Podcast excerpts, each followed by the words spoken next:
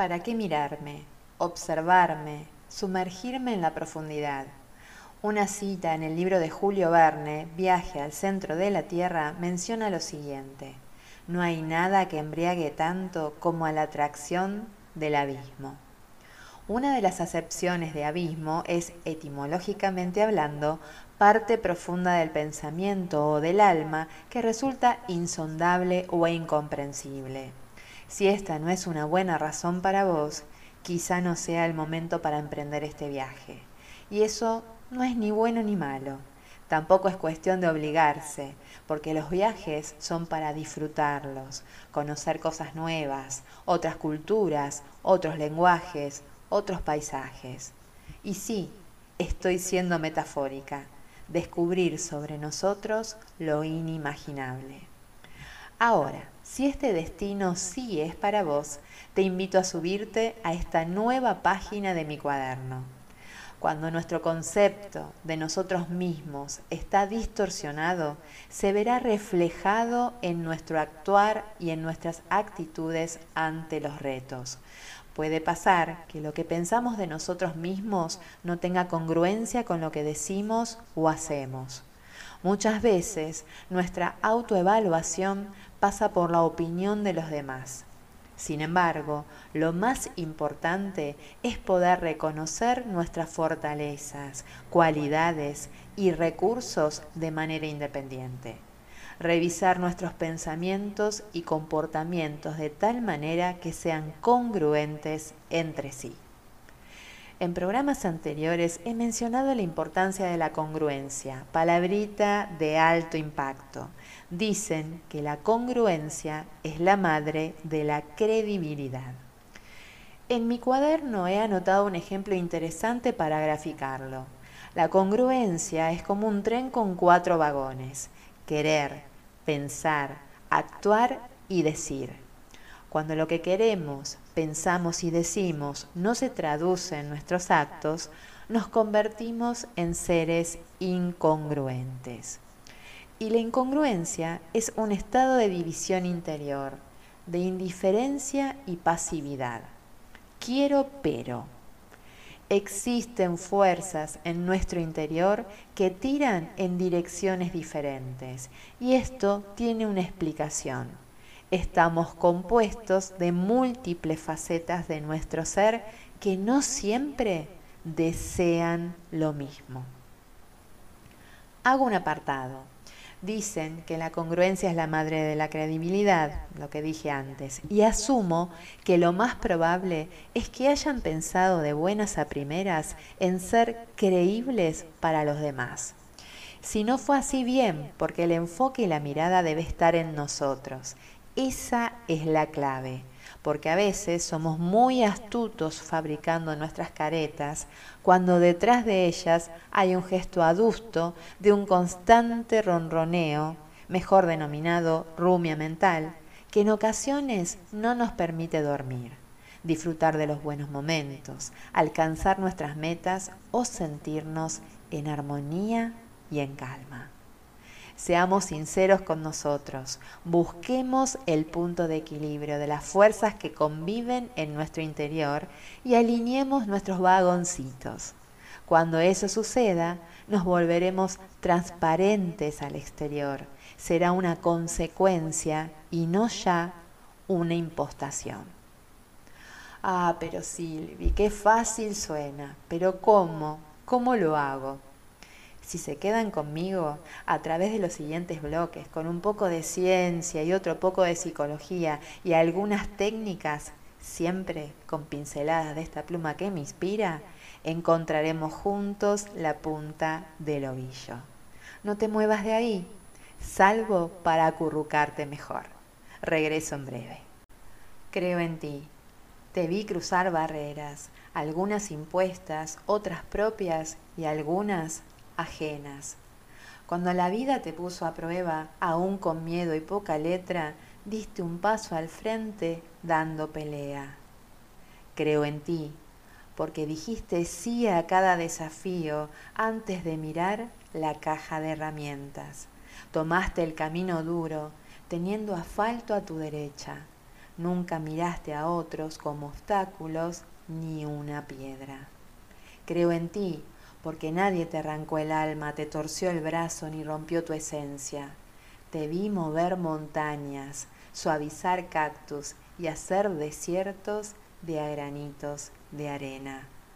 Creo en ti, porque aún en el suelo yaces erguida, tomando envión para otra vuelta. Con todo el cansancio y alguna tristeza, fabricas más sueños y obtienes la fuerza. Creo en ti, porque aunque te equivoques y de a rato llores, sabes ver la vida llena de sorpresas. Crees en la gente y casi se te olvidan todas las traiciones, todas las ofensas. Creo en ti, porque arde la llama en medio del pecho y cuanto más tormenta, más la despabila, porque sos amada y eso no se roba, es algo que se gana, te volviste humilde y muy agradecida. Creo en ti, porque nada te falta, solo recordarlo cuando se te olvida. Una brújula y un GPS. Pienso que serían de mucha ayuda para no perdernos en este viaje. La brújula para orientar el mapa y el mapa para saber dónde estamos, qué es lo que vemos y por dónde tenemos que ir para llegar a nuestro objetivo. Les propongo utilizar de brújula y GPS una herramienta muy curiosa y útil si le damos el marco adecuado. Estoy hablando del Enneagrama. Según Borja Villaseca, esta herramienta psicológica tiene como objetivo hacer consciente el complejo proceso de nuestra mente. muestra la caja en la que cada uno de nosotros se ha ido encerrando y los pasos necesarios para que podamos salir de ella, en busca de la conexión con nuestra esencia más profunda. El enneagrama describe nueve eneatipos, es decir, nueve modelos mentales, esqueletos psicológicos o tipos de personalidad, cada uno de los cuales puede vivirse desde el ego o desde el ser, en función de nuestro nivel de conciencia, nuestro grado de comprensión y nuestro estado de ánimo. En este marco se define que cada uno de nosotros nace con un eneatipo determinado, o sea, en contacto con una de las nueve esencias que define el enneagrama, teniendo en cuenta que durante nuestra infancia desarrollamos un tipo de ego para protegernos y sobrevivir emocionalmente. Y dado que nadie nos ha enseñado a conocernos a nosotros mismos y vivir desde lo esencial, la mayoría de los adultos solemos estar identificados con nuestro falso concepto de identidad. De ahí que nuestra existencia suele estar marcada en mayor o menor medida por la lucha, el conflicto y el sufrimiento. Para favorecer nuestro crecimiento y evolución, el primer paso consiste en identificar cuál es nuestro eneatipo principal, aquel que determina nuestra herida de nacimiento, es decir, lo que nos mueve inconscientemente a crear e identificarnos con el ego para evitar sentir el dolor, el vacío y la ansiedad que nos produce el vivir desconectados del ser. Este eneatipo principal determina nuestro rasgo más característico de comportamiento. Si bien al recorrer los nueve tipos de personalidad nos veremos reflejados en todos ellos, al profundizar lo suficiente, vamos a verificar que solo uno de estos nueve eneatipos define con más exactitud nuestro modelo mental particular. No se trata de quedarnos con las conductas y actitudes superficiales, sino con las motivaciones inconscientes y ocultas que las generan. El enneagrama de la personalidad se enfoca en los tres centros de inteligencia del ser humano, el centro mental o del pensamiento, el centro emocional o del sentimiento y el centro visceral o instintivo. Los dejo con la mejor música unos minutos. Les propongo busquen lápiz y papel o su aplicación de notas preferido para apuntar estos nueve eneatipos y descubrir cuál identificas como rasgo característico de tu comportamiento, el que define nuestro modelo mental. Para los que recién se suman, les cuento que voy a describir los nueve eneagramas para que se ubiquen en aquel que más les resuene como característico de su comportamiento.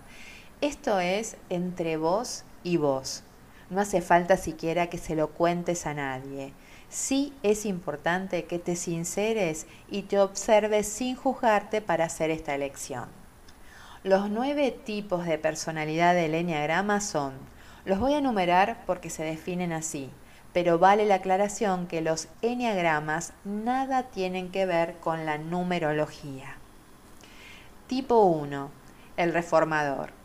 Es una persona idealista y de sólidos principios. Se consideran personas éticas, concienzudas y saben apreciar la diferencia entre el bien y el mal. Aunque siempre intentan hacer el bien, tienen mucho miedo a cometer errores pueden sentir resentimiento con la vida si la realidad no es como creen que tiene que ser. Son personas perfeccionistas, pueden sentir ira interior, aunque no la demuestren. Son detallistas, ordenadas y pueden derivar a ser demasiado críticas y perfeccionistas. Incluso pueden anteponer el deber al placer, ya que solo hay una forma correcta de hacer las cosas. Tipo 2. El ayudador. Este tipo de personalidad se caracteriza por ser agradable y afectuoso. Asimismo, antepone muchas veces las necesidades de los demás a las suyas propias. Son muy empáticas, sinceras y cálidas. Por contraposición, pueden buscar siempre la aprobación de los demás y tienen la necesidad imperante de sentirse amadas, protegidas e importantes en la vida de sus seres queridos. Les gusta sentirse imprescindibles, necesitan complacer a otros para que puedan ser correspondidas sin tener que pedirlo. No llega a ser altruismo, ya que detrás de sus acciones se esconde la necesidad secreta de ser amadas. Cuando sienten que dan más de lo que reciben, se puede sentir decepcionadas y a raíz de eso es cuando exteriorizan su orgullo. Sin embargo, también se sirven de la manipulación para obtener los resultados deseados. Tipo 3. El triunfador. El triunfador suele ser seguro de sí mismo, atractivo y encantador. Seguramente vivió una infancia basada en las recompensas recibidas por cada uno de sus logros. Por eso, en la edad adulta puede reprimir sus emociones para centrar su atención en adquirir estatus y poder que le garantizará el amor. Aquellos sentimientos que le puedan hacer parecer débil los elude ya que está convencido que solo los ganadores son dignos de recibir amor conseguir objetivos profesionales, triunfar y adquirir estatus social son los puntos clave más importantes para el triunfador. Tipo 4. El individualista. Suelen no identificarse con los demás y se sienten diferentes. Suelen tener una vena creativa profunda y una sensibilidad muy particular. Es una persona romántica, reservada y callada pero necesita sentir calor afectivo, compartir su estado de ánimo y sentirse querido y escuchado. Es una persona que normalmente rechaza la cotidianidad y la vulgaridad. Es por eso que se le puede calificar como bohemio, raro o excéntrico. Puede que tenga muchos altibajos emocionales por su visión fatalista de la vida y su tendencia a vivir en el pasado o en el futuro, pero raramente en el presente. Tipo 5. El investigador. Se consideran personas reservadas, celosas de su intimidad y les gusta observar más que participar. Son personas que le cuesta expresar sus emociones y suelen mantener una actitud fría. Por eso pueden parecer distantes. El investigador tiende a ser independiente y autosuficiente, ya que le resulta más fácil sentir y ordenar sus emociones cuando está solo. Se protege excesivamente del contacto con los demás, ya que las demandas afectivas le hacen sentir inseguro. Tipo 6. El leal. En esta categoría podríamos identificar dos subgrupos muy marcados, pero que en esencia siguen siendo lo mismo. Por una parte, encontramos el 6 fóbico, ya que cuando se dan cuenta del peligro se esconden. Pueden ser demasiado cautelosos, dóciles o ambivalentes para evitar potenciar el ataque. Pueden ser encantadores, modestos y sumisos. Por contraposición, los seis contrafóbicos, si se dan cuenta del peligro, lo afrontan de manera agresiva antes que el peligro lo supere. Incluso pueden provocar el peligro. Pueden parecer duros, desafiantes y pendencieros. Hay personas que pueden ser completamente fóbicos o contrafóbicos, pero la mayoría comparten rasgos de los dos tipos. Son confiables, trabajadores y responsables y le agrada defender a los débiles, aunque vean la batalla perdida de antemano. Tipo 7 el entusiasta. Es una persona optimista por naturaleza, pues para él la vida es una fiesta continua. Busca constantemente el placer, la aventura, el hedonismo. Posee una mente ágil y una imaginación privilegiada. Por contraposición, el entusiasta le cuesta afrontar el dolor e intenta evadirse de los problemas dolorosos que le pueden provocar tristeza. Evita el aburrimiento manteniendo otros niveles de excitación realizando muchas actividades y dejando demasiadas opciones a medias. Considerada una persona indisciplinada, el tipo 7 no le gusta sentirse atado por los compromisos. Vamos al tipo 8, el desafiador. Los justicieros, poderosos y dominantes, confían plenamente en sí mismos, tienen una personalidad fuerte y tienden a ser orgullosos y dominantes tienen la necesidad de querer controlarlo todo y se consideran a sí mismos personas justicieras que deben defender a los más débiles y luchar contra las injusticias. Se abre camino con la fuerza y suele saltarse las reglas y los límites y buscar la confrontación para poner las motivaciones del otro y saber si pueden situarle como amigo o como enemigo. Tipo 9. El pacificador son consideradas pacificadoras y mediadoras. Rehusan de los conflictos ya que son personas de naturaleza buena, fáciles y apoyadores. Pecan de estar demasiado dispuestos a seguir la corriente. Tienden a ser complacientes y a minimizar todo aquello que atrae un conflicto. Saben escuchar y comprender a los demás ya que tienen la capacidad de ponerse en su piel. No obstante, odian sentirse presionados y son incapaces de tomar decisiones con rapidez. Bien, hasta aquí los nueve eneatipos. ¿Te identificaste con alguno en particular o definitivamente sentís ser una mezcla de todos? No voy en este programa a enseñarte cómo interpretar los resultados. Incluso existen 27 subtipos teniendo en cuenta los tres instintos, el social, el transmisor y el de conservación. Eso es algo que podés consultar a un experto.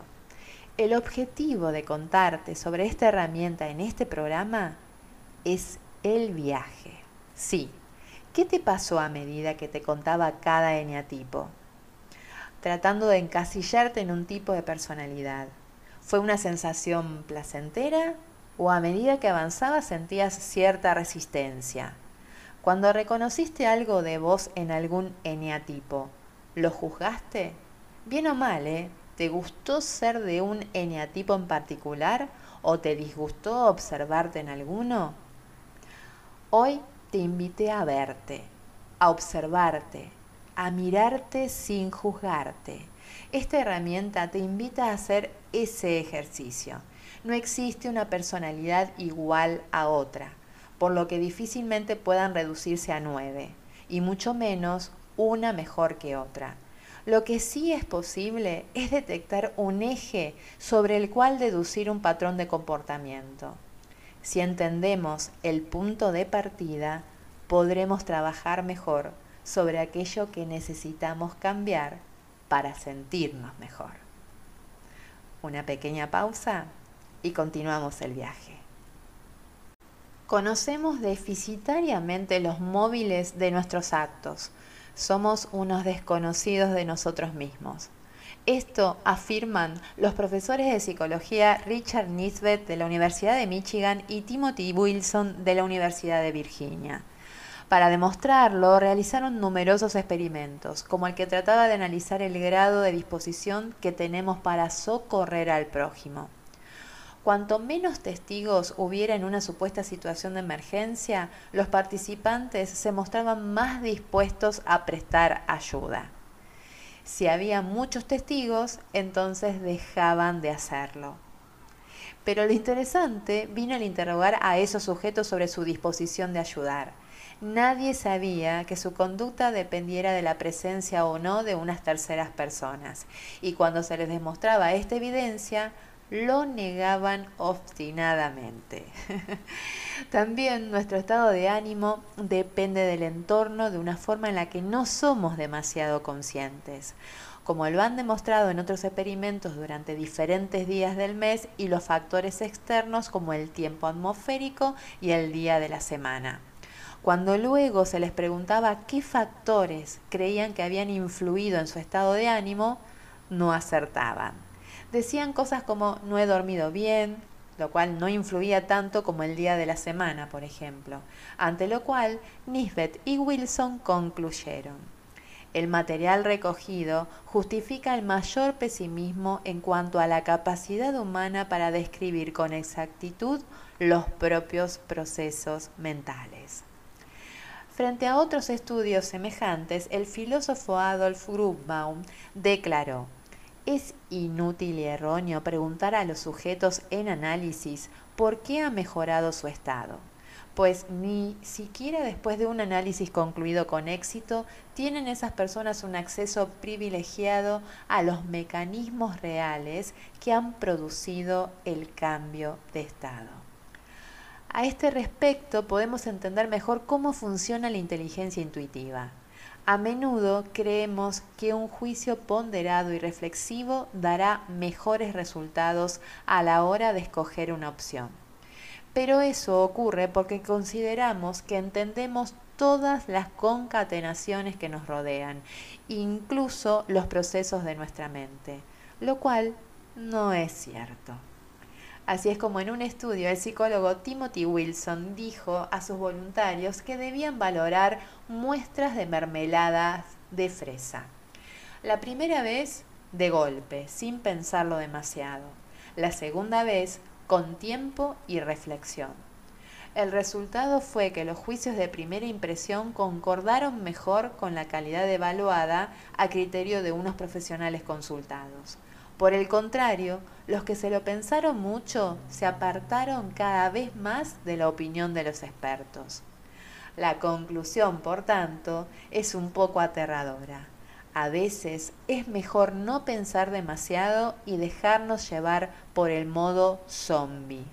Bucear demasiado en nosotros mismos puede ser tan peligroso como hacerlo en las negras aguas de un océano lleno de tiburones. Ay, ay, ay, ay, Silvita. Entonces, ¿viajamos o no viajamos al centro de nosotros mismos? Porque los tiburones dan miedo, ¿no? Te lo cuento en el cierre.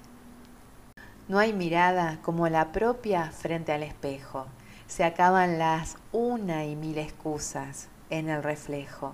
Las arrugas en esa copia son del cerebro, donde la razón expulsa todo el veneno. En cada surco se apropia del sentimiento, derramando disculpas mares adentro. No hay mirada como la propia frente al espejo, aunque vestido desnudas el pensamiento, que en cada poro destila cómo me siento. Queridos míos, no hay mirada como la propia. Nadie, por más cercano que sea, puede reconstruir el recorrido que te trajo hasta este instante. Cada vida es única e irrepetible. Cada segundo de nuestras vidas es una pieza que construye la persona que estás siendo. Mirarte puede ser aterrador si no contás con la guía y las herramientas adecuadas. Esa es la clave. Un viaje al interior de uno mismo se emprende como cualquier otro viaje y te invito a recordar el momento armado de valija. ¿Qué no ponemos en esa valija para asegurarnos que no nos falte lo necesario? Confía en tu instinto, que existen infinidad de datos que no llegan al consciente, pero que te están dictando qué hacer de manera certera. Y cuando puedas ahondar un poco más, ya no será un acto de inconsciencia. Porque, ¿qué es pensar demasiado, analizar demasiado? Una frase que da vueltas por ahí dice, el que analiza, paraliza. Y bienvenida esa parálisis si se trata de ajustar el rumbo en un momento determinado. Eso puede llevarte nada más y nada menos que a la vida que querés. Gracias por escucharme. Esto fue El cuaderno de Silvia, poesía y reflexiones para tu alma, aquí en RSC Radio. Escucha, escucha cosas buenas.